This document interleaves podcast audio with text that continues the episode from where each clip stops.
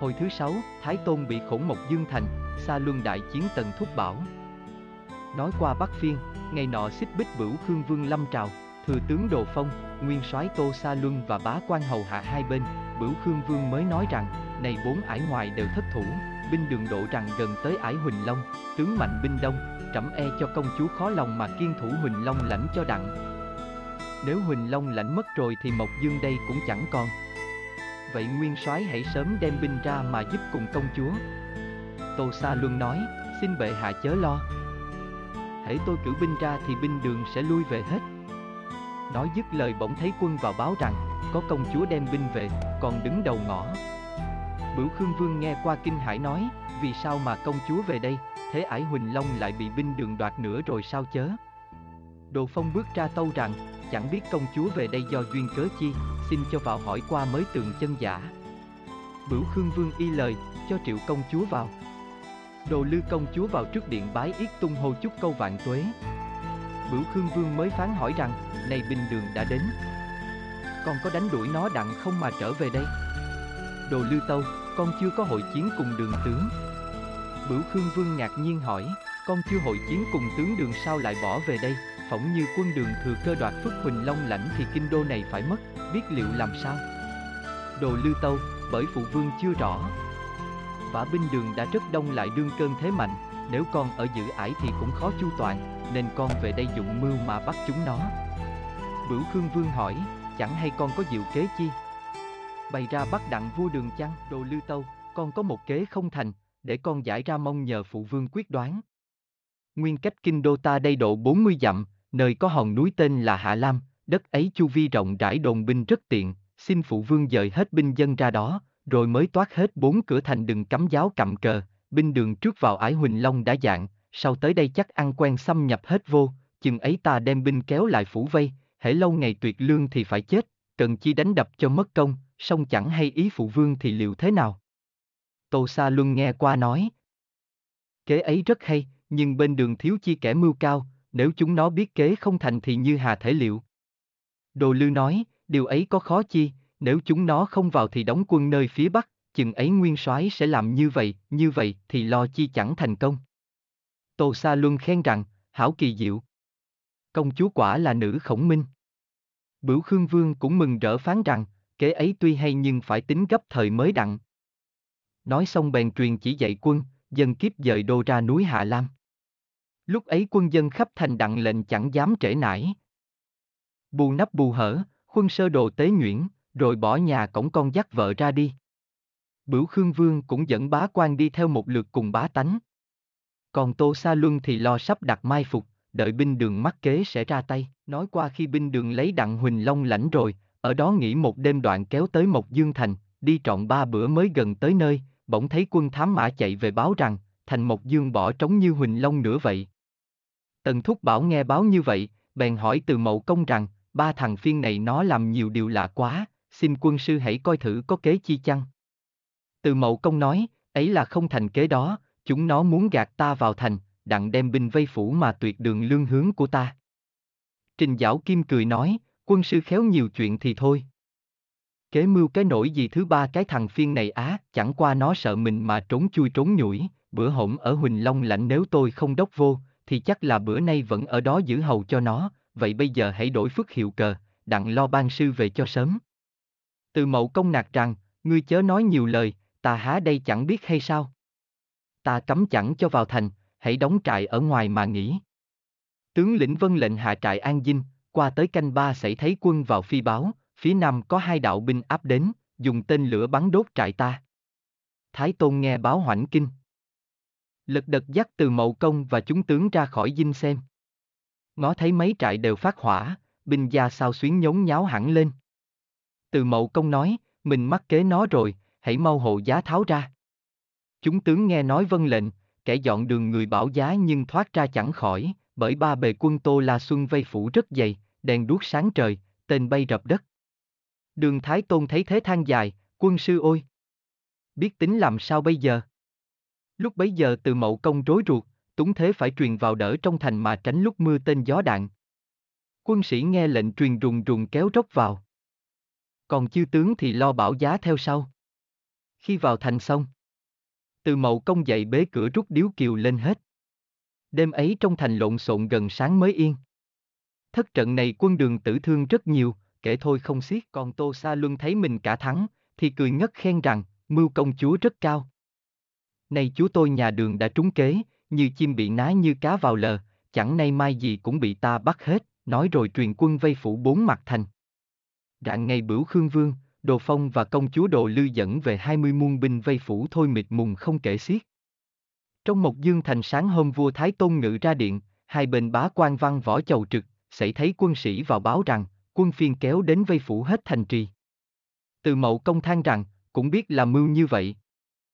Phần vì đêm hôm tăm tối nên túng thế phải vào đỡ chốn đây, ngờ đâu chúng nó phủ vây tuyệt nẻo vận lương, ắt quân sĩ cả thành phải khốn. Quốc trì cung nói, sao quân sư chẳng lên mặt thành mà xem thử thế binh của giặc. Từ mậu công nói, phải. Các tướng hãy theo ta. Thái Tôn nói, vậy trẫm cũng nên theo các khanh lên đó, xem thử binh thế của giặc nó thế nào. Khi chúa tôi dắt nhau lên mặt thành, ngó xuống thấy binh phiên đông nghiệp, thì lắc đầu chắc lưỡi than rằng, trận này chắc chết. Tần Thúc Bảo nói, chúng ta hãy xem kỹ trùng vây của nó xem sao. Sự đông đảo chẳng nói làm chi, chỉ sợ cách lớp lan sắp đặt của nó, chắc phá ra không khỏi, còn ngồi trong thành thì e nổi tuyệt lương. Đương Thái Tôn nghe nói sụ mặt âu sầu. Các tướng cũng vô phương. Đứng nhìn xem qua lại một hồi, rồi kéo nhau trở xuống lầu, ngồi nhìn nhau rầu rĩ. Cách ba ngày sau, lúc chùa tôi đang cùng nhau luận kế, bỗng thấy quân sĩ vào báo nói có tướng phiên khiêu chiến. Vua Thái Tôn nghe qua biến sắc than rằng, Tần Vương Huynh A. Nay phiên tướng phá thành, biết tính làm sao cho đặng. Tần Thúc bảo kiếm lời khuyên giải cho vua an lòng, rồi qua phía tây lên mặt thành xem, thấy tướng phiên hình thù quái dị, mặt đen láng như sơn, cặp mắt tròn như lục lạc, đôi lông mày như chổi. Hàm râu cọp xà nùi, mặt bào đỏ nịt giáp vàng, cởi ngựa ô cầm búa lớn, sau lưng dắt bốn cây cờ nhỏ, đề to mấy chữ, hồng bào đại lực sĩ nguyên soái tô. Đấy là Tô Sa Luân. Tô Sa Luân ở dưới lấy roi chỉ lên thành kêu lớn rằng, bớ lũ trên thành, hãy nghe cho rõ, bởi nhà đường ỷ mạnh cậy thế hiếp lân bang, ta chẳng đến trung nguyên bọn mi lại qua đây sanh sự. Nay ta đã lùa chúa tôi nhà mi vào chung một lưới, vậy chớ có trông thoát khỏi. Nếu muốn toàn sanh hãy mau đem lý thế dân dân nạp quy hàng, bằng không ta sẽ phá thành lập tức. Tần Thúc Bảo nhìn kỹ Tô Sa Luân. Rồi dây qua nói với chư tướng rằng, các ông hãy xem thằng tướng đó, thiệt hình dung quá quỷ sứ, thiên lôi. Trình Giảo Kim nói, nó là đệ tử của tôi đó, cho nên tay cũng sách búa đồng. Chư tướng nghe qua cười rằng, cái búa nó lớn bằng hai cái búa của ông, gã này thật quả tướng hùng, chớ có khinh khi mà mắc. Tần Thúc Bảo nói, này nó khiêu chiến, vậy để tôi ra binh. Vì hôm xuất sư đến nay tôi chưa đánh trận nào, bây giờ quyết đua tại cho rõ cao thấp. Các tướng nói, này nguyên soái ra quân, xin cho anh em chúng tôi theo giúp sức. Tần Thúc Bảo nói. Theo làm chi cho bận biểu e khó nổi sông pha, như các tướng có lòng thì hãy ở nơi cửa thành là lượt trận. Tần Thúc Bảo nói xong liền nai nịch lên yên, truyền quân nổ súng hạ điếu kiều, dục ngựa hư thương ra trận. Bên kia Tô Sa Luân trông thấy, bèn nghênh búa hỏi rằng, ngươi tên họ là chi? Hãy mau xưng ra mà chịu chết. Tần Thúc Bảo nói, ta là Tảo Bắc Đại Nguyên soái Tần Thúc Bảo đây. Tô Sa Luân nghe qua cười ngất nói, nói vậy ngươi là Tần Thúc Bảo đó sao? Bấy lâu ta cứ ngỡ danh tướng của đại đường là mặt thần mình cọp chi, chớ như vậy cũng tầm thường, thôi để ta thưởng cho một búa. Nói rồi chém tới, Tần Thúc Bảo cử giáo đỡ ra rồi nạt lại rằng. Khoan đã, cây giáo của bổn soái đây nó không hề giết tướng vô danh, ngươi hãy thông tên họ rồi mới đánh. Tô Sa Luân nói, ta là đại nguyên soái Tô Sa Luân đây. Tần Thúc Bảo nghe rồi hư thương đâm nhầu. Tô Sa Luân cử búa đỡ ra, rồi đó hai ngựa giao kề đánh vùi rất dữ, thương đâm búa đỡ, búa đánh thương đùa, một đàn là nguyên soái đại đường, một đàn là nguyên soái bắc phiên, đều trổ tài lấy tiếng. Tần Thúc Bảo tuy là hổ tướng của đường trào, nhưng vì sức già, ráng đánh đến bốn chục hiệp thì ngăn đỡ cây búa của Tô Sa Luân không nổi, bèn quay ngựa chạy tuốt vào thành. Tô Sa Luân cười ngất nói, tài lực như vậy cũng xưng là danh tướng soái gia. Nói rồi dục ngựa chạy đến bên thành khiêu chiến nữa, quân đường mở cửa trước nguyên soái vào thành rồi liền bế quan kiên thủ chẳng dám ló mặt ra hó hé. Còn Tần Thúc Bảo vào thành ngồi buồn bực làm thinh. Chư tướng bàn luận với nhau rằng, Tô Sa Luân mười phần mạnh mẽ, nguyên soái trị nó không nổi biết tính làm sao bây giờ. Quốc trì Bửu Lâm nói, để tôi ra đánh liều với nó một phen, họa may có thắng đặng chăng. Quốc trì cung trận mắt nạt rằng, rất đổi là nguyên soái còn thắng nó không nổi thay, mi tài cán gì mà muốn ra nạp mạng. Các tướng nói, nó cứ khiêu chiến hoài, không lẽ chúng ta làm thinh mãi sao? Tần Thúc Bảo nói, thế yếu thì phải nhịn, nếu gan e thất thủ. Nói rồi truyền quân treo miễn chiến bài, Tô Sa Luân thấy treo miễn chiến bài, thì hạ nhục một hồi, rồi thâu binh về trại.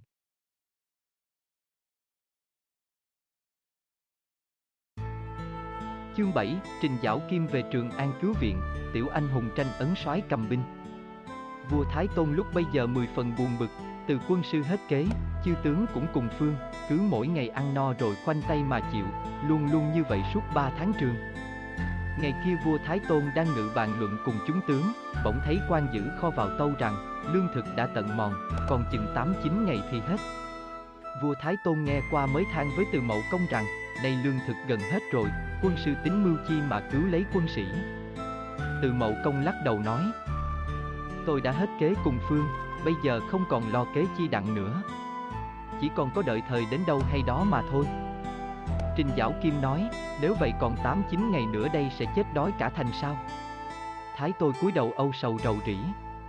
Lùi hụi ít ngày sau, binh hết lương, ngựa hết cỏ, than vang trên siết vang thành, Trình Giảo Kim nói với từ mậu công rằng, này nước đã tới trôn rồi, quân sư luyện thuốc chống đói thì khỏi sợ điều chi, chớ tôi đây chắc là chết sớm.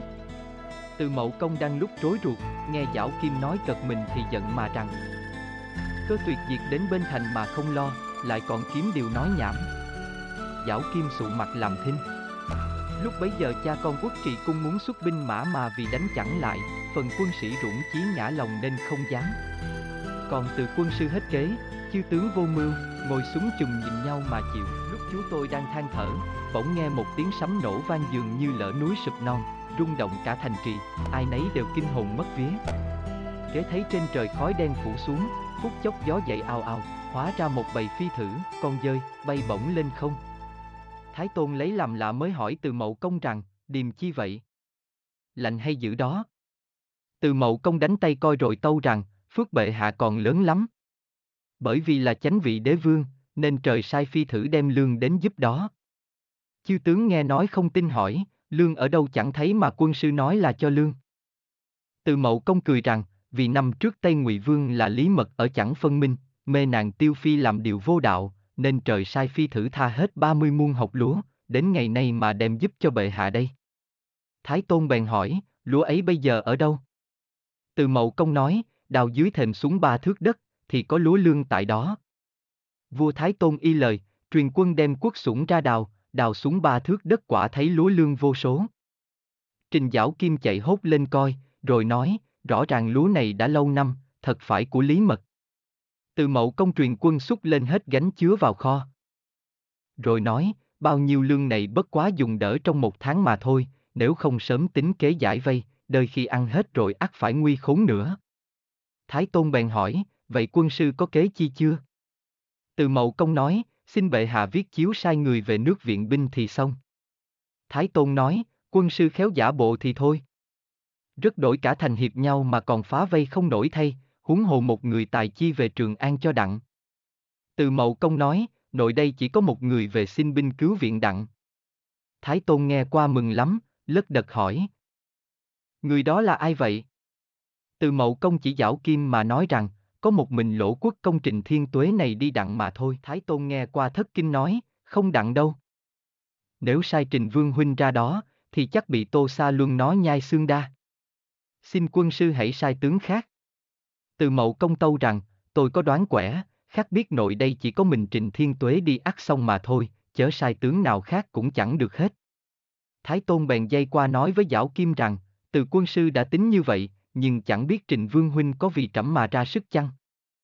Trình Giảo Kim nghe hỏi mồ hôi nhỏ giọt, tái ngắt mặt mày, tay chân run lẩy bẩy, khúng núng bước ra quỳ xuống tâu rằng. Muôn tâu bệ hạ. Quân sư muốn hại tôi, nên mới kêu tướng vô danh ra kê đậu cho Tô xa Luân nó giết, xin bệ hạ xa tội, thật tôi chẳng dám đi. Vua Thái Tôn bèn dây qua nói với từ mậu công rằng, trẫm nhắm sức trình giảo kim phá chẳng nổi trùng vây đâu, quân sư hãy tính lại coi, có khi lạc quả chăng? Từ mậu công nói, muôn tâu bệ hạ. Thiệt quẻ tôi coi chắc lắm, số mạng trình thiên tuế còn trường thọ rất dài. Hôm nay ra đi giàu gặp bao nhiêu sự hung hãn cũng đều hóa lành hết. Và cách đây ba năm về trước, khi chi binh ba đạo đánh ba nẻo, Trình Thiên Tuế một mình mà lấy đặng Sơn Đông. Lại đem binh qua Triết Giang mà giúp chúng tôi nữa. Cứ theo chuyện đó thì Trình Thiên Tuế có dở chi đâu, xá gì một lũ bắt phiên mà phá ra không đặng. Từ mậu công nói dứt lời, liếc mắt nháy uất trì cung một cái, uất trì cung hiểu ý bèn bước lại vỗ vai giảo kim mà nói rằng, Trình Thiên Tuế xưa nay cũng là một người anh hùng vang danh khắp xứ, lẽ nào đi sợ cái lũ bắt phiên này sao? Hễ là đấng anh hùng thì phải trung quân ái quốc, thì tử như quy, phải như quân sư sai tôi thì tôi vỗ ngực chịu đi liền, không hề thốt nửa lời phiền muộn. Tần Thúc Bảo cũng đốc vô rằng. Quân sư thuở nay đoán quẻ thiệt tinh lắm, lẽ nào ngày nay lại nỡ đi hại anh em lẫn nhau sao? Vậy Trình Thiên Tuế hãy ráng sức một phen, kẻo người ta chê là hổ đầu xà vĩ đa. Trình Giảo Kim lắc đầu, dây lại nói với từ mậu công rằng, này ông quân sư. Từ khi tôi kết nghĩa kim bằng cùng ông đến bây giờ, nào có làm điều chi xích mích với ông đâu mà ông lại nỡ hại tôi, một hai ép uổng tôi nạp mình vào hang cọp. Còn chú lọ nồi chú đánh phách đó, sao quân sư không giỏi mà sai đi? Từ mậu công nói, vì trình thiên tuế chưa rõ, nên mới phân biệt như vậy, bởi quốc trì tướng quân mà đi thì mười phần chắc chết, bao giờ tôi dám sai. Đi mấy cuộc hiểm nguy thì cần phải chọn người phước tướng, nếu thiên tuế viện đặng binh đến cứu. Tôi sẽ tâu xin phong cho chức tịnh kiên. Trình Giảo Kim hỏi, cái chức tịnh kiên là chức gì đó vậy? Từ mậu công nói, chức ấy lớn ngang với vua, được phép ngồi chung, vào triều khỏi lạy, muốn chém ai thì chém, muốn làm điều chi thì làm, trên vua dưới mình hơn hết thảy bá quan. Trình Giảo Kim nói, chức ấy nhắm thế khó hưởng lắm. Như tôi sống chẳng nói chi, còn như nếu bị quân phiên nó thỉnh rồi, thì quân sư có tâu phong cho cái chức chi chi đó, tôi cũng đâu có hưởng được đâu. Từ mậu công nói, nếu thiên tuế chịu đi, thì đối với triều đình có công rất lớn. Sống sẽ làm tịnh kiên vương, còn chết thì phong làm thổ địa. Trình Giảo Kim nghĩ thầm rằng, thiệt mình kết nghĩa anh em cùng lão thầy sải mũi trâu này rất ư là vô ích.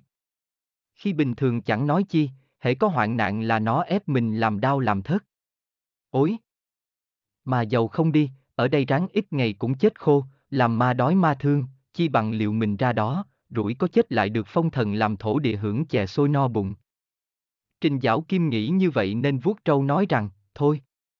Tôi thấy ông quân sư ổng ép lắm, vậy cũng ráng làm gan mà xông lướt một phen. Thái Tôn mừng nói, nếu Trình Vương Huynh ra sức trận này, trẫm thật đội ơn nghìn thuở. Trình Giảo Kim nói, tôi nghĩ lại tôi buồn cho cái số phận của tôi lắm.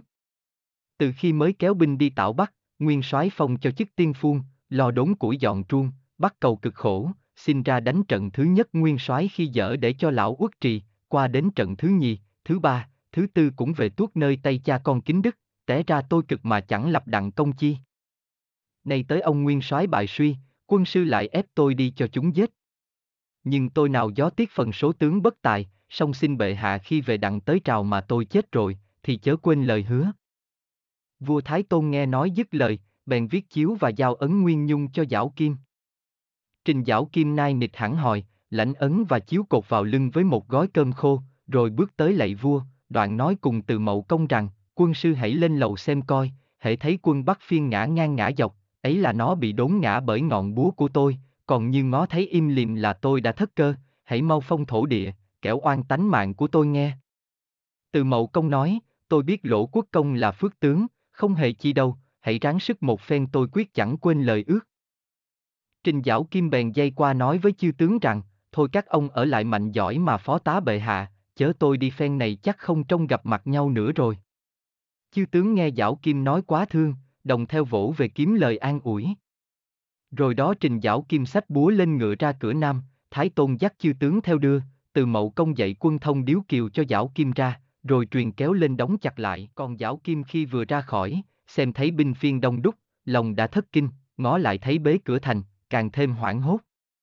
Rùng mình khiếp sợ chẳng dám bước đi, nhớ tới mậu công, thì giận mắng lia mắng lịa. Bên kia tiểu phiên đang canh, bỗng thấy một tướng đứng dưới thành mặt mày hơ hải, nói lắp giáp ông sòm. Bèn bàn tính với nhau rằng, chắc thằng đó nó đi viện binh, vậy đừng để cho nó xảy qua mà có tội. Nói rồi hè nhau rút tên bắn vải như mưa. Trình Giảo Kim hoảng hồn, chẳng biết tìm ngõ nào mà trốn tránh, túng thế phải hươi búa nạt lớn lên rằng. Đừng bắn nữa.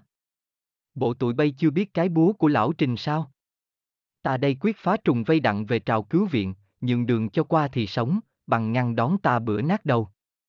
Giảo Kim nói rồi hơi búa xông lên chém nhầu, chẳng kể đông tây, không phân nam bắc, quân phiên chống cự không nổi té ngựa té nghiêng, bể ốc dập đầu kéo nhau bỏ chạy, Giảo Kim thừa thế đánh riết khỏi vòng binh thứ nhất, qua đến vòng thứ nhì kế gặp tướng phiên, đánh Giảo Kim mệt thôi thở dốc. Lúc ấy quân phiên đi báo với Tô Sa Luân, Tô Sa Luân nghe báo hét vang, sách búa khai sơn đón Giảo Kim mà đánh.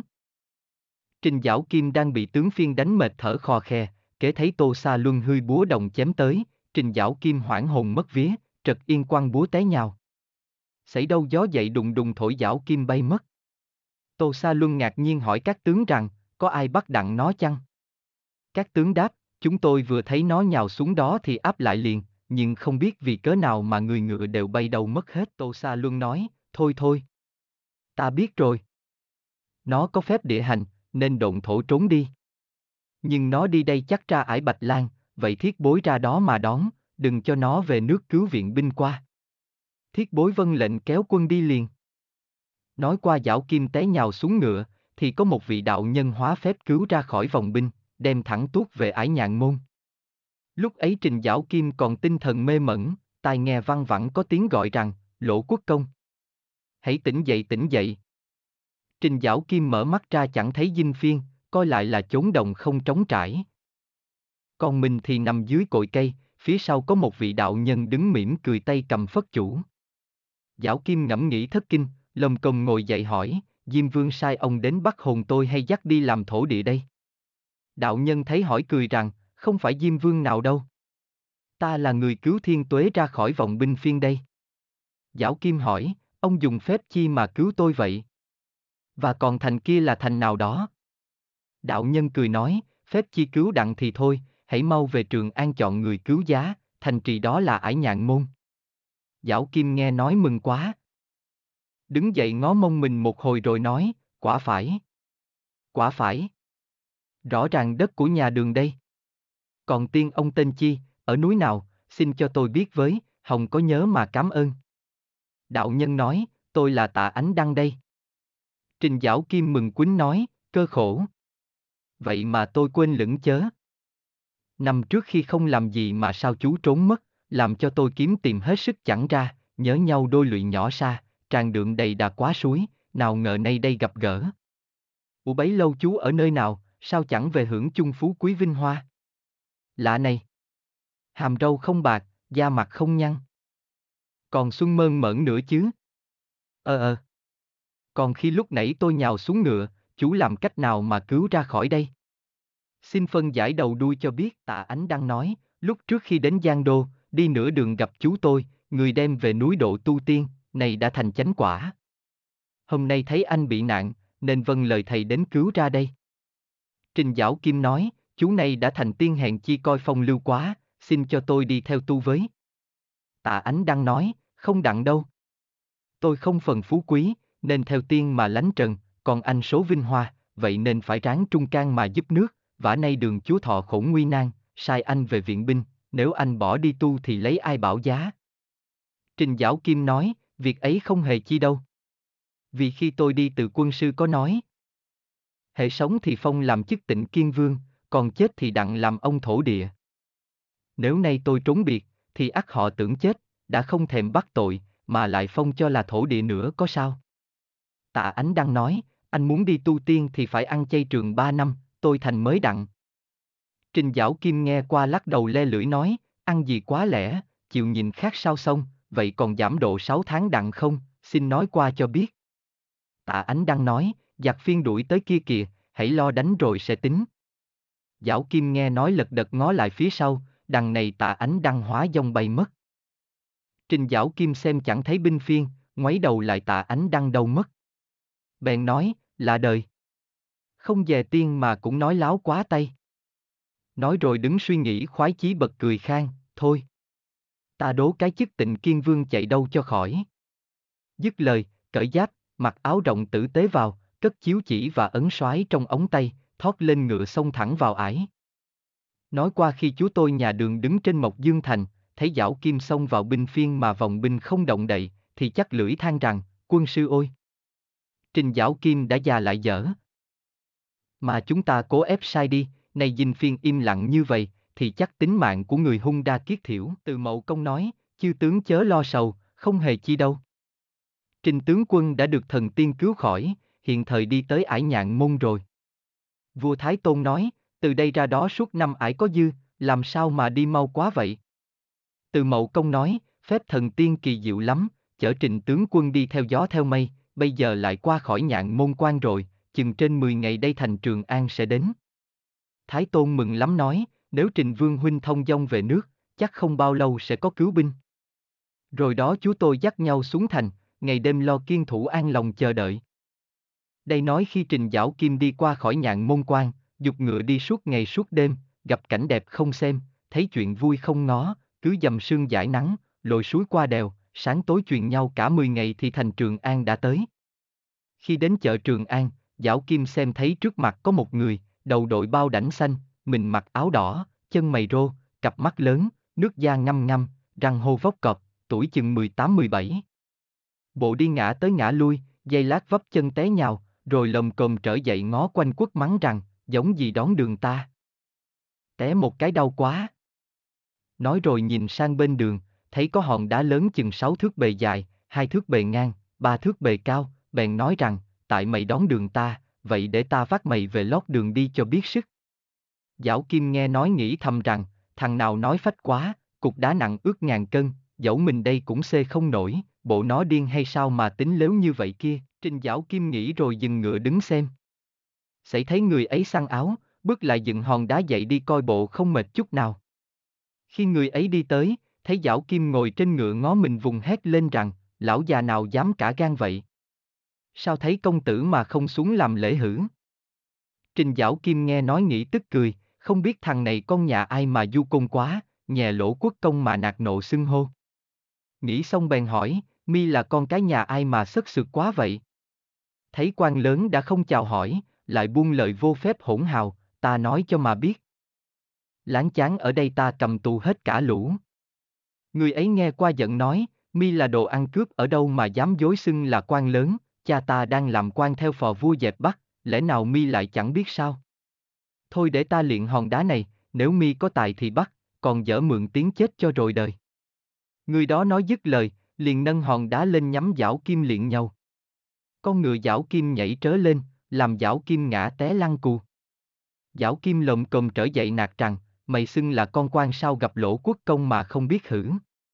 Người ấy dụi con mắt nhìn lại. Thấy quả giáo kim, bèn lật đật quỳ xuống thưa rằng, cháu lỡ lầm lỗi một phen, xin bá phụ rộng lòng thứ tội. Trình Giảo Kim hỏi, cha cháu là ai? Hiện đang làm chức chi đó? Người ấy nói, thân phụ cháu là đoàn chí viễn, làm chứ định quốc công, đang theo phò vua dẹp Bắc, còn cháu đây là đoàn lâm. Trình Giảo Kim nói, nói vậy cháu là con trai của định quốc công sao? Thôi, cháu còn thơ ngây bác không chấp nhất, hãy mau trở dậy cho bác biểu nào, cháu đi uống rượu ở đâu mà say sưa quá đổi vậy. Từ đây về sau chớ có nhậu nhẹt xa đề như thế nữa, mà làm mất thể diện nhà quan hết. Đoàn Lâm nói, thưa. Bữa nay cháu uống rượu tại dinh bác, vì tình anh em nên quá chén lỡ say. Còn bác cũng đi cùng cha cháu dẹp bắt, bộ đã ban sư sao bác về đây? Trình Giảo Kim nói, ối thôi. Cháu hỏi đến việc đó làm chi, phải được ban sư thì phước lắm. Đoàn Lâm hỏi. Vậy chứ công việc thế sao đó bác? Trình Giảo Kim nói, công việc đang cơn bối rối, chú tôi cùng nhập Mộc Dương Thành bị chúng vây, nên phải về đây viện tướng. Vậy cháu hãy mau về sửa soạn thương giáp, đặng sáng ngày có hội tỷ võ nơi giáo trường, mà lãnh ấn soái đem binh cứu giá. Đoàn Lâm hỏi, Thánh Thượng và các vị bá phụ khác bị vây, còn cha cháu thế nào hả bác?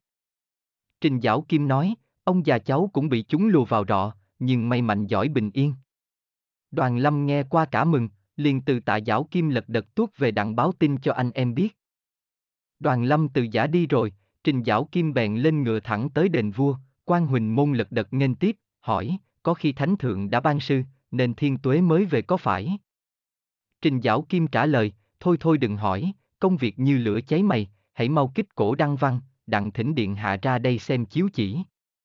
Quan Huỳnh Môn nghe nói có chiếu chỉ, liền giang tay nổi trống giống chuông, dây lát bá quan tề tự đông đúc.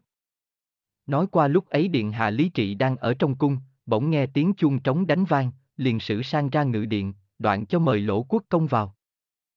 Trình Giảo Kim vào điện quỳ lại tâu rằng, tôi là Trình Giảo Kim, chúc cho điện hạ sống lâu muôn tuổi. Lý trị nói, xin lão vương bá đứng dậy, chẳng hay phụ vương tôi dẹp bắt thế nào.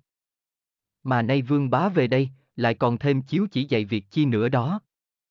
Trình Giảo Kim tâu rằng, khi thánh thượng ra binh, thâu một hơn liền hơn năm ải, sau đến kinh đô phiên quốc, mắc kế không thành bị vây hãm tại Mộc Dương, nguyên soái xuất trận mấy lần đại bại, hiện giờ lương thực đã mòn, nên một mình tôi giải phá trùng vây về chọn tướng tài cứu viện.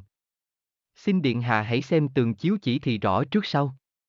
Lý trị quỳ xuống lãnh chỉ, xem xong nói rằng Nay phụ vương sai vương bá về chọn tướng anh hùng, lãnh ấn nhị lộ nguyên nhung đem binh cứu viện, và chuyện này gấp lắm, vậy chúng ta ngày mai hãy đến giáo trường, hội anh tài tuyển lựa. Bá quan và giáo kim đồng vân lệnh, rồi đó điện hạ bãi triều di giá vào cung. Trình giáo kim ra khỏi trào, bèn thẳng đến thăm cùng các phủ, tới đâu cũng thuật rõ việc chúa tôi bị vây, và bảo chúng tiểu anh hùng sáng ngày tự lại giáo trường tranh ấn soái. Lúc Trình Giảo Kim đến La Phủ, thì có La An, La Phi, La Đức, La Xuân ra nghinh tiếp, quỳ lạy thưa rằng, chẳng hay thiên tuế đi tảo bắt xong rồi sao? Mà đặng ban sư hồi trào. Trình Giảo Kim nói, ờ, ta mới về đây. Vậy chớ đậu phu nhân có nhà không? Thôi các ngươi hãy mau vào bẩm lại, nói ta xin ra mắt nhé. La An vân lệnh, trở dậy tuốt vô nhà trong, đậu phu nhân đang rồi trong dinh, xảy thấy La An bước vào, quỳ xuống thưa rằng, này có trình lão thiên tuế đi tảo bắt mới về, nên phải vào bẩm lại bà hay. Đậu phu nhân dạy La An mời vào, La An vân lệnh, trở ra thưa rằng, bà tôi cho mời thiên tuế vào. Giảo Kim theo La An vào ra mắt đậu phu nhân. Đậu phu nhân nói, xin mời anh ngồi. Giảo Kim hỏi. Thím nó ở nhà mạnh giỏi. Đậu phu nhân nói, nhờ ơn trời, nên tôi cũng đặng sức khỏe, chẳng hay anh đi tạo bắt thắng phụ thế nào. Giảo Kim nói, nhờ ơn đức của Thánh Thượng, nên phá mấy ải đầu dễ như trẻ tre. Đậu phu nhân hỏi, anh về trước có dạy chuyện chi chăng? Giảo Kim nói, cũng có chuyện nên tôi mới về đây, vì hôm nay bệ hạ bị vây khổn tại Mộc Dương Thành, còn chư tướng kẻ thì lưng mỏi gối chuồng, người thì tuổi cao đầu bạc, không có ai mà dám giải vây hết thảy. Túng thế quá, tôi phải bạo gan, ráng sức phá trùng vây về đây, đặng chọn chúng tiểu anh hùng, ban ấn nhị lộ nguyên nhung, đem binh đến đó giải vây cho bệ hạ mà hưởng lộc trao đình. Đậu phu nhân nghe nói thất kinh hỏi, vậy các con nhà vương tướng đầu đi cứu giá hết hay sao? Trình Giảo Kim nói, phải. Đậu phu nhân nghe qua, khóc lóc với Trình Giảo Kim rằng, hãy con dòng cháu giống, ấy là rường cột nước nhà, phải lo phò vua dựng nước, trước đền ơn ngọn rau tất tất, sau nữa đặng mão vàng đai ngọc cho vinh danh tổ phụ. Nhưng tôi nghĩ lại, chồng tôi lúc trước cũng tận trung báo quốc, dẹp giặc phá thành, gan sắt chẳng mòn, lòng son không lật. Song bởi lầm mưu tô tặc, nên mới bỏ mạng trốn xa tràng. Việc ấy dầu tôi không nhắc đến cũng biết dư, thì quan nọ bất minh, thù kia chưa trả, mà cửu trùng không xét, lại phong cừu nhân đến bậc quốc công. Nở phụ tôi trung, đem lòng yêu đứa nịnh. Nay còn có một mình la thông, tuổi thơ ngây, tài nghệ lại chẳng đặng bao nhiêu, việc chinh chiến cũng chưa từng trải, nếu tôi để nó ra lãnh binh cứu giá thì làm sao đương cự cho lại tướng phiên. Rất đổi anh hùng hào kiệt còn bị vây thay, huống chi là nó. Nếu Dương Di làm lối, thì họ la e tuyệt giống nòi, không người nối dòng lo bề hương lửa, thêm thù nhà chưa trả đặng. Đậu phu nhân nói đến đó, thì mũi lòng, nước mắt chảy như mưa. Giảo Kim thấy vậy cũng khóc ngất một hồi, rồi nói, thím nó phân vậy cũng phải, bây giờ biết tính làm sao. Đậu phu nhân nói, xin anh thương tình cha nó, mà tâu giúp như vậy, vì cha nó lòng với triều đình, nên phải tử trận, duy sanh đặng một chút giống nòi là la thông, tuổi còn thơ ngây, sức trói gà không chặt, đâu dám bị với tướng hổ, nên đi cứu giá chẳng đặng, mong nhờ ơn vua tha tội. Trình Giảo Kim nói, lời thím nó phân rất phải, thôi để tôi tâu như vậy, chắc thiên tử bỏ qua. Giảo Kim lại hỏi đậu phu nhân rằng, còn cháu nó đi đâu vắng mà chẳng thấy vào đây ra mắt. Đậu phu nhân nghe hỏi, than dài một tiếng nói rằng, anh hỏi đến thằng khốn nạn ấy làm chi, kể từ ngày mấy vị vương huynh hộ giá tảo bắt đi rồi, thì mấy nhà công tử kéo phe lập đảng với nhau xưng là tô đảng, tần đảng chi đó, ngày nào cũng tới diễn võ trường, dựng cờ vác giáo, múa đao hư thương sách kích đánh đập rầm rầm với nhau như giặc, đánh vùi đến chiều tối thì về ăn cơm, sáng ngày thì đi đánh nữa. Trình Giảo Kim hỏi, Tô Đảng là ai? Còn Tần Đảng là ai? Đậu Phu Nhân nói, Tô Đảng là hai đứa con của Tô Tặc, hai cứ con của Đằng Hiền Sư và Thạch Hiền Sư, còn Tần Đảng là con của Tần Nguyên Soái, con của anh, thằng chết bầm ở nhà này và hai anh em nhà họ Đoàn, hai phe đó cứ đánh với nhau hoài, chẳng có ngày nào mà ngớt. Giảo Kim nghe rồi đắc chí cười nói, để tôi làm cho Tần Đảng mạnh như hùng, còn Tô Đảng yếu như nai, tuy không trả đặng thù to, nhưng cũng trả được thù vặt. Đậu phu nhân nghe Giảo Kim nói thì than rằng, ở nhà tôi rầy nó không đặng, nếu nay anh nói như vậy, nó được lợi mà hung hăng hơn trước nữa. Xin anh đừng cho nó hay mà sanh sự, Trình Giảo Kim nói, lời thím nó nói phải lắm, vậy tôi xin cứu mới xong, kẻo cháu nó về nó gặp mà khó lòng. Đậu phu nhân nói, xin anh khoan đi đã, cho tôi dặn lời này, làm thế nào anh cũng ráng rỗi tấu dùm, cho nó khỏi đi bảo giá, thiệt ơn ấy chẳng nhỏ. Trình Giảo Kim nói, tôi đã hiểu rồi. Thím nó hãy dặn dò làm chi cho nhọc, tôi cũng hay lo mưu kiếm cớ, báo thù cho La Hiền đệ thì mới đã nư giận, song kiếm chưa ra, thôi tôi xin cứu. Trình Giảo Kim nói dứt lời liền từ giả đậu phu nhân quay gót trở ra, khi đến nơi nhà khách kêu La An và mấy người trong phủ dặn rằng Nếu công tử có về, chúng bay đừng nói có ta đến nghe chưa. La An và chúng nhân thưa rằng, chuyện ấy chúng tôi cũng rõ biết, xin thiên tuế chớ lo. Rồi trình giảo kim lên ngựa ra về, trời cũng gần tối, đi theo đường lộ cách La Phủ xa xa, thấy một tốp quân gai vác cờ hồng, trên đề tần đảng. Theo sau là một vị anh hùng đầu đội mão bạc, mặt tợ trăng rằm, mình mang giáp trắng, cởi ngựa bạch long mã, tay cầm trường thương. Giảo Kim ngó thấy chắc lưỡi thầm rằng, không xong rồi. Chắc La Thông về đó, vậy ta phải kiếm đường đi tẻ, kẻo gặp mặt nó khó lòng. Giảo Kim than dứt lời, bèn dục ngựa xuống đồng, đi dọc theo bờ con trở về phủ.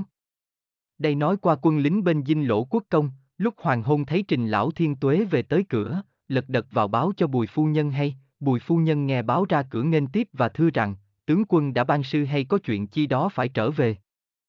Trình Giảo Kim nói, nay ta vâng lệnh bệ hạ, về đây viện binh cứu giá. Giảo Kim nói rồi đi thẳng vào dinh, bùi phu nhân hỏi, chẳng hay bệ hạ đi tạo bắt thế nào, mà phải viện binh cứu giá vậy tướng công. Trình Giảo Kim nói. Phu nhân khéo hỏi thì thôi, vì bệ hạ bị vây khổng tại Mộc Dương Thành, nên mới sai ta về viện binh cứu giá. Bùi phu nhân nghe rồi liền truyền bày tiệc giải lao. Hai vợ chồng ngồi lại ăn uống chén thù chén tạc, chuyện vãn cùng nhau. Giảo Kim hỏi bùi phu nhân rằng, thằng nhỏ đi đâu vắng mà chẳng thấy vào ra mắt lão phu vậy phu nhân. Bùi phu nhân nói, ông còn hỏi nó làm chi? Nó là đứa hung hoang đảng tử, ngày nào cũng như ngày nấy, ăn no rồi lo tụ tam tụ ngủ với nhau bày trò hành hung cùng bày ra tần đảng, tô đảng lăng xăng, đánh lộn tới tối mò mới về phủ, ở nhà tôi rầy la nó có đặng đâu. Trình Giảo Kim cười nói, hễ con nhà tướng thì phải vậy chớ sao? Chớ cứ lo ăn no ngủ kỹ thì có ra gì đâu. Lúc hai vợ chồng chuyện vãn, xảy nghe quân lính bẩm rằng, công tử đã về. Quân lính vừa bẩm dứt lời, Trình Thiết Ngưu đã về tới phủ, chẳng thèm hỏi Trình Thiên Tuế, bỏ đi ra nhà sau ăn cơm. Trình Giảo Kim thấy con không chào mắt cỡ mắng rằng, bộ mày quán manh hay sao? Ta ngồi đây mà mày không thấy. Trình Thiết Ngưu dây lại hỏi, lão già chưa chết sao mà còn ngồi đó? Trình Giảo Kim giận lắm nạt rằng, đồ súc sanh. Thiệt to gan dám buông lời lỗ mãn. Vậy chớ ta dạy mày mấy đường búa, mày ở nhà có tập vật gì không? Trình Thiết Ngưu nói. Khi cha đi rồi, tôi ở nhà có ngày nào mà không tập võ, tôi múa búa thì thần kinh quỷ khiếp, chớ đâu phải tầm thường, nếu cha chẳng tin, ra thử sức với tôi thì biết. Trình Giảo Kim nạt rằng, đồ chết bầm. Ta đã răng dạy mày nhiều phen, bảo đừng giống tánh ta ngang tàn lỗ mãn, sao mày không chịu bỏ vậy? Mày nói mày tập búa thuần tục rồi, thì hãy múa thử ta coi. Trình Thiết Ngưu nói, phải lắm. Phải lắm. Trình Thiết Ngưu nói vừa dứt lời, bèn xách búa ra hươi múa, chém tả chặt hữu, đỡ trước ngăn sau, múa riết một hồi chỉ thấy đường búa sáng ngời. Chớ không thấy dạng người, dẫu mưa xa không thấu, tên qua không lọt, xem đường búa rất hay, như công bay phụng lộn. Trình Giảo Kim lòng mừng phơi phới, khen rằng, con đi đường búa ấy cha đẹp dạ hết sức. Trình Thiết Ngưu nói, tuy đường búa hay như vậy nhưng bữa nay rủi quá. Trình Giảo Kim hỏi, chuyện chi mà rủi?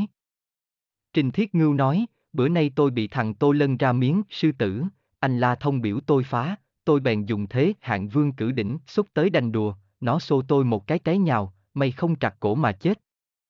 Trình Giảo Kim nói, thứ đồ hư nà. Mày làm ta phải mất danh tiếng, miếng sư tử có gì khó mà không phá đặng.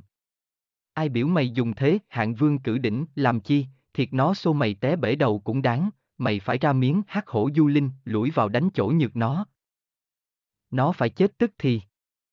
Trình Thiết Ngưu nói, thay kệ nó, để ngày mai tôi giết phức nó cho rồi. Trình Giảo Kim nạt rằng, đừng có nói xàm. Đêm nay phải tập dật cho thiệt tinh thông, đợi sáng ngày đến diễn võ trường mà đoạt ấn nhị lộ nguyên nhung, mà đi giải vây cứu chúa, giết giặc lập công. Trình Thiết Ngưu nghe rồi mừng lắm nói rằng, vậy ngày mai đến đó cha giao ấn soái cho tôi nha. Trình Giảo Kim nói, chuyện ấy ta không dám chắc, hễ ai giỏi hơn cứ theo lẽ công bằng mà chọn tài thứ nhất, thôi mày hãy đi ăn ăn cơm đi. Trình Thiết Ngưu nghe cha nói bắt đầu nổi đóa, Bỏ đi tuốt ra nhà sau. Khi La Thông về đến phủ, xuống ngựa vào trong thưa với mẹ rằng, lúc con ở diễn võ trường đấu võ thì có nghe tin thiên tử bị vây khổn ngoài cõi Bắc, nơi thành Mộc Dương, nên sai trình bá phụ về viện binh, mấy nhà công tử phải đi cứu giá hết thảy, nay con về thư cho mẹ rõ, đến ngày mai này con phải ra tại để đoạt ấn soái. Đậu phu nhân nạt rằng, đừng có nói bậy mà chết đi giờ. Chuyện nào mà mẹ không hay biết trước, con lại biết hơn mẹ sao? Kể từ khi bệ hạ ngự giá phạt bắt đến nay, thường có tin lành về phủ, trận nào cũng đắc thắng, đoạt thành phiên thế tợ trẻ tre, lấy năm ải không biết mệt, sao con dám nói bệ hạ bị vây ở Mộc Dương Thành? La Thông thưa rằng, chuyện này chắc lắm mà, chứ không phải tiếng đồn dối đâu, vì anh Tần Hoài Ngọc nói lại rất rõ ràng, có trịnh bá phụ đến dinh mình nữa, và qua ngày mai thì tuyển chọn nhị lộ nguyên nhung, đặng đem binh cứu giá. Lời anh Tần Hoài Ngọc nói con mới tin, chứ đâu phải tiếng người đồn huyễn. Đậu phu nhân nói, như vậy thì thiệt rồi, người ta tuổi lớn và có cha bị vây, nên phải ráng hết sức sức cho tròn ngay vẹn thảo.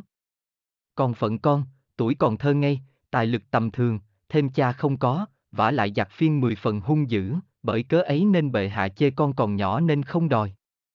Nếu đòi sao trịnh bá phụ không nói cho mẹ hay?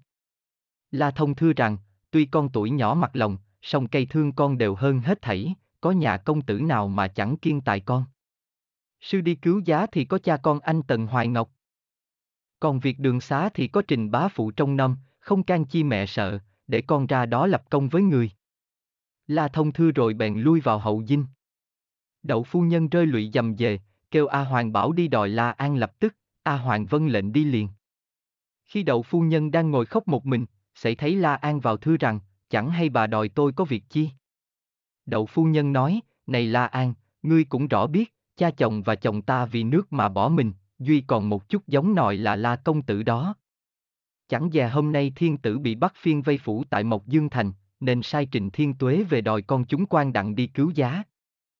Ta nghĩ con ta còn thơ dại, làm sao mà giải vây cho nổi, hồi nãy ta đã cậy trình thiên tuế tâu dùm, thì việc ấy cũng xong rồi, ngặt bị tần hoài ngọc thầy lây, tỏ hết lại cho La Thông hay, nên nó vào nặng nặc quyết đòi đi cứu giá mà thôi, ta mới đòi ngươi vào đặng lo mưu tính kế mà ngăn cản nó lại. La An ngẫm nghĩ một hồi rồi thưa rằng, dễ lắm. Dễ lắm. Tôi đã tính được một kế, và khuya nay thì chúng công tử đều đến diễn võ trường mà đoạt ấn soái nhị lộ nguyên nhung, thì bây giờ phải làm ám phòng kế, cầm công tử mới xong. Đậu phu nhân hỏi, kế ám phòng phải làm sao? La An thưa rằng, kế ấy phải làm như vậy, như vậy thì có lo gì mà cầm công tử không đặng. Đậu phu nhân nghe rồi mừng rỡ chẳng cùng, liền dậy sắp A Hoàng làm y theo. Khi La Thông ăn cơm tối rồi, đi kiếm La An mà dặn rằng, khuya nay ngươi phải thắng ngựa cho tử tế và bày thương giảng cho sẵn sàng, chờ qua canh năm, đặng ta đến diễn võ trường tỷ võ nghe. La An làm bộ dạ dạ xin vâng. Nói qua mấy nhà công tử canh ba thức dậy, lo cơm nước xong xuôi, rồi canh năm đồng đến diễn võ trường chờ lệnh thi tài. Còn quan giám khảo là Thái tử Lý Trị, cũng dậy sớm trước canh năm, bên tả có thừa tướng Ngụy Trưng, bên phải có lỗ quốc công trình Giảo Kim, ngự giá đến diễn võ trường. Giám khảo ngồi trên, hai bên ngồi hai quan. Ở giữa bàn án để một trương lụa điều, một cặp huỳnh huê và ấn nhị lộ nguyên nhung. Giây phút, chúng công tử đều đến ra mắt. Giám khảo phán rằng, chư vị vương huynh ơi! Nay vua cha lâm nạn, bị khốn tại Mộc Dương Thành, nên sai lỗ quốc công về chọn một vị nhị lộ nguyên nhung đặng đem binh giải vây cứu giá, nếu có vị nào võ nghệ siêu quần hãy đến đây lãnh ấn. Giám khảo vừa phán dứt lời, thời có một vị công tử, múa búa dục ngựa xông ra nói lớn rằng, cái búa của tôi hơn hết thảy, xin ban ấn soái cho tôi. Vị công tử ấy vừa nói dứt lời. Xảy nghe một vị công tử khác, hét lớn lên rằng, Trình Huynh không đặng giành chức ấy đâu. Trình Giảo Kim coi kỹ lại là Đặng Long, thì nói lớn rằng, chúng bay chớ nên gây gỗ, hãy đấu thử với nhau cho biết tài. Giảo Kim nói rồi lấy mắt nháy Trình Thiết Ngưu, Trình Thiết Ngưu hiểu ý, nói rằng, Đặng Long. Ngươi không giỏi chi, khá nhượng ấn soái cho ta. Đặng Long nói, Huynh có môn nói phách hoài, hãy dục ngựa đến đây đánh thử cho rõ tài cao thấp. Trình Thiết Ngưu nói, nay vân lệnh bệ hạ tỷ võ, nếu ai dở thì chết, chớ không thường mạng đa. Đằng Long nói, phải. Nói rồi xách cặp roi nhắm đầu Trình Thiết Ngưu đã xuống, Trình Thiết Ngưu hươi búa đỡ vẹt cặp roi ra, thuận tay chém lại một búa. Hai người đánh hơn sáu hiệp, Đằng Long mệt tháo mồ hôi. Cứ lo ngăn đỡ mà thôi, mặt mày tái mét. Trình Giảo Kim mừng lắm nói với Ngụy Trưng rằng, mấy đường búa của tôi dạy nó đó anh. Ngụy Trưng nói, thiệt nghề búa cao cường, trên đời một dưới thế không hai. Lúc ấy đằng long lính quýnh hoảng kinh la lớn, tôi xin chịu thua, không dám giành ấn soái nữa. Trình Thiết Ngưu quầy ngựa trở lại thưa rằng, xin ban ấn soái cho tôi. Tô Phụng xem thấy liền kêu lớn rằng, Trình Thiết Ngưu đừng khoe tài, có ta đến đoạt ấn soái đây. Trình Giảo Kim biết Tô Phụng là con trai út của Tô Định Phương thì ghét lắm. Bảo Thiết Ngưu ráng giết phức cho rồi. Trình Thiết Ngưu gật đầu dục ngựa lướt tới nạt rằng, Tô Phụng, võ nghệ mi còn dở lắm, để ta làm nguyên soái rồi theo ta vác cờ cho xong. Tô Phụng nói, chẳng cần nói chi nhiều lời, hãy thử tài mới biết. Tô Phụng nói dứt lời liền hư giáo đâm đùa, Trình Thiết Ngưu đưa búa đỡ ngăn. Hai người đánh đặng tám hiệp, Tô Phụng trổ tài đâm lia lịa, Trình Thiết Ngưu đỡ đà không kịp, có hở tay đâu mà chém lại. Trình Giảo Kim thấy con muốn chạy, liền nói cho đỡ xấu rằng, coi cái thằng, nó cầm cây búa gì lạ quá. Xảy nghe một vị công tử khác, hét lớn lên rằng, Trình Huynh không đặng giành chức ấy đâu. Trình Giảo Kim coi kỹ lại là Đặng Long, thì nói lớn rằng, chúng bay chớ nên gây gỗ, hãy đấu thử với nhau cho biết tài. Trình Giảo Kim mắc cỡ ngồi làm thinh. Khi ấy Trình Thiết Ngưu sợ chết bèn thối lui nói, ta không tranh ấn soái với mi nữa, để cho mi làm nguyên soái đó. Tô Phụng bước tới thưa rằng, xin bá phụ ban ấn soái cho tôi. Trình Giảo Kim còn do dự chưa đưa, xảy nghe tiếng người hét lớn rằng, Tô Phụng. Tài lực mi bao nhiêu mà đặng làm nguyên soái? Phải nhường chức ấy cho ta. Tô Phụng dây lại, thấy đoàn lâm là con trai đoàn chí viễn thì nói rằng, tuổi ngươi chưa đặng bao nhiêu, mà cây giáo cũng không hay, vậy muốn tranh ấn soái cái nổi gì? Đoàn lâm nói. Chẳng cần cãi lẫy làm chi vô ích, hãy nếm mũi giáo của ta cho biết mùi. Đoàn lâm dứt lời thì thúc ngựa vượt lên hư giáo đâm nhầu, Tô Phụng đưa giáo ra đỡ, đánh chừng năm hiệp thì sức Tô Phụng đã giảm rất nhiều, còn đoàn lâm quyết đoạt ấn soái nên ráng sức bình sinh đánh vùi một hồi, làm cho Tô Phụng gần nhào xuống ngựa. Trình Giảo Kim vỗ tay khen rằng, người mạnh còn người mạnh hơn nữa, khi nãy ý tài giỏi ăn hiếp gió con ta, bây giờ bị đoàn lâm ăn hiếp lại đáng đời. Vì ta biết đoàn lâm là viên tướng dữ, sức mạnh vác nổi hòn đá ngàn cân. Tô Phụng nhắm thế đánh không lại đoàn lâm, sợ để xa cơ uổng mạng, nên la lớn rằng, ta xin nhượng ấn soái lại cho người đó. Tô Phụng nói rồi, chạy qua đứng nép một bên.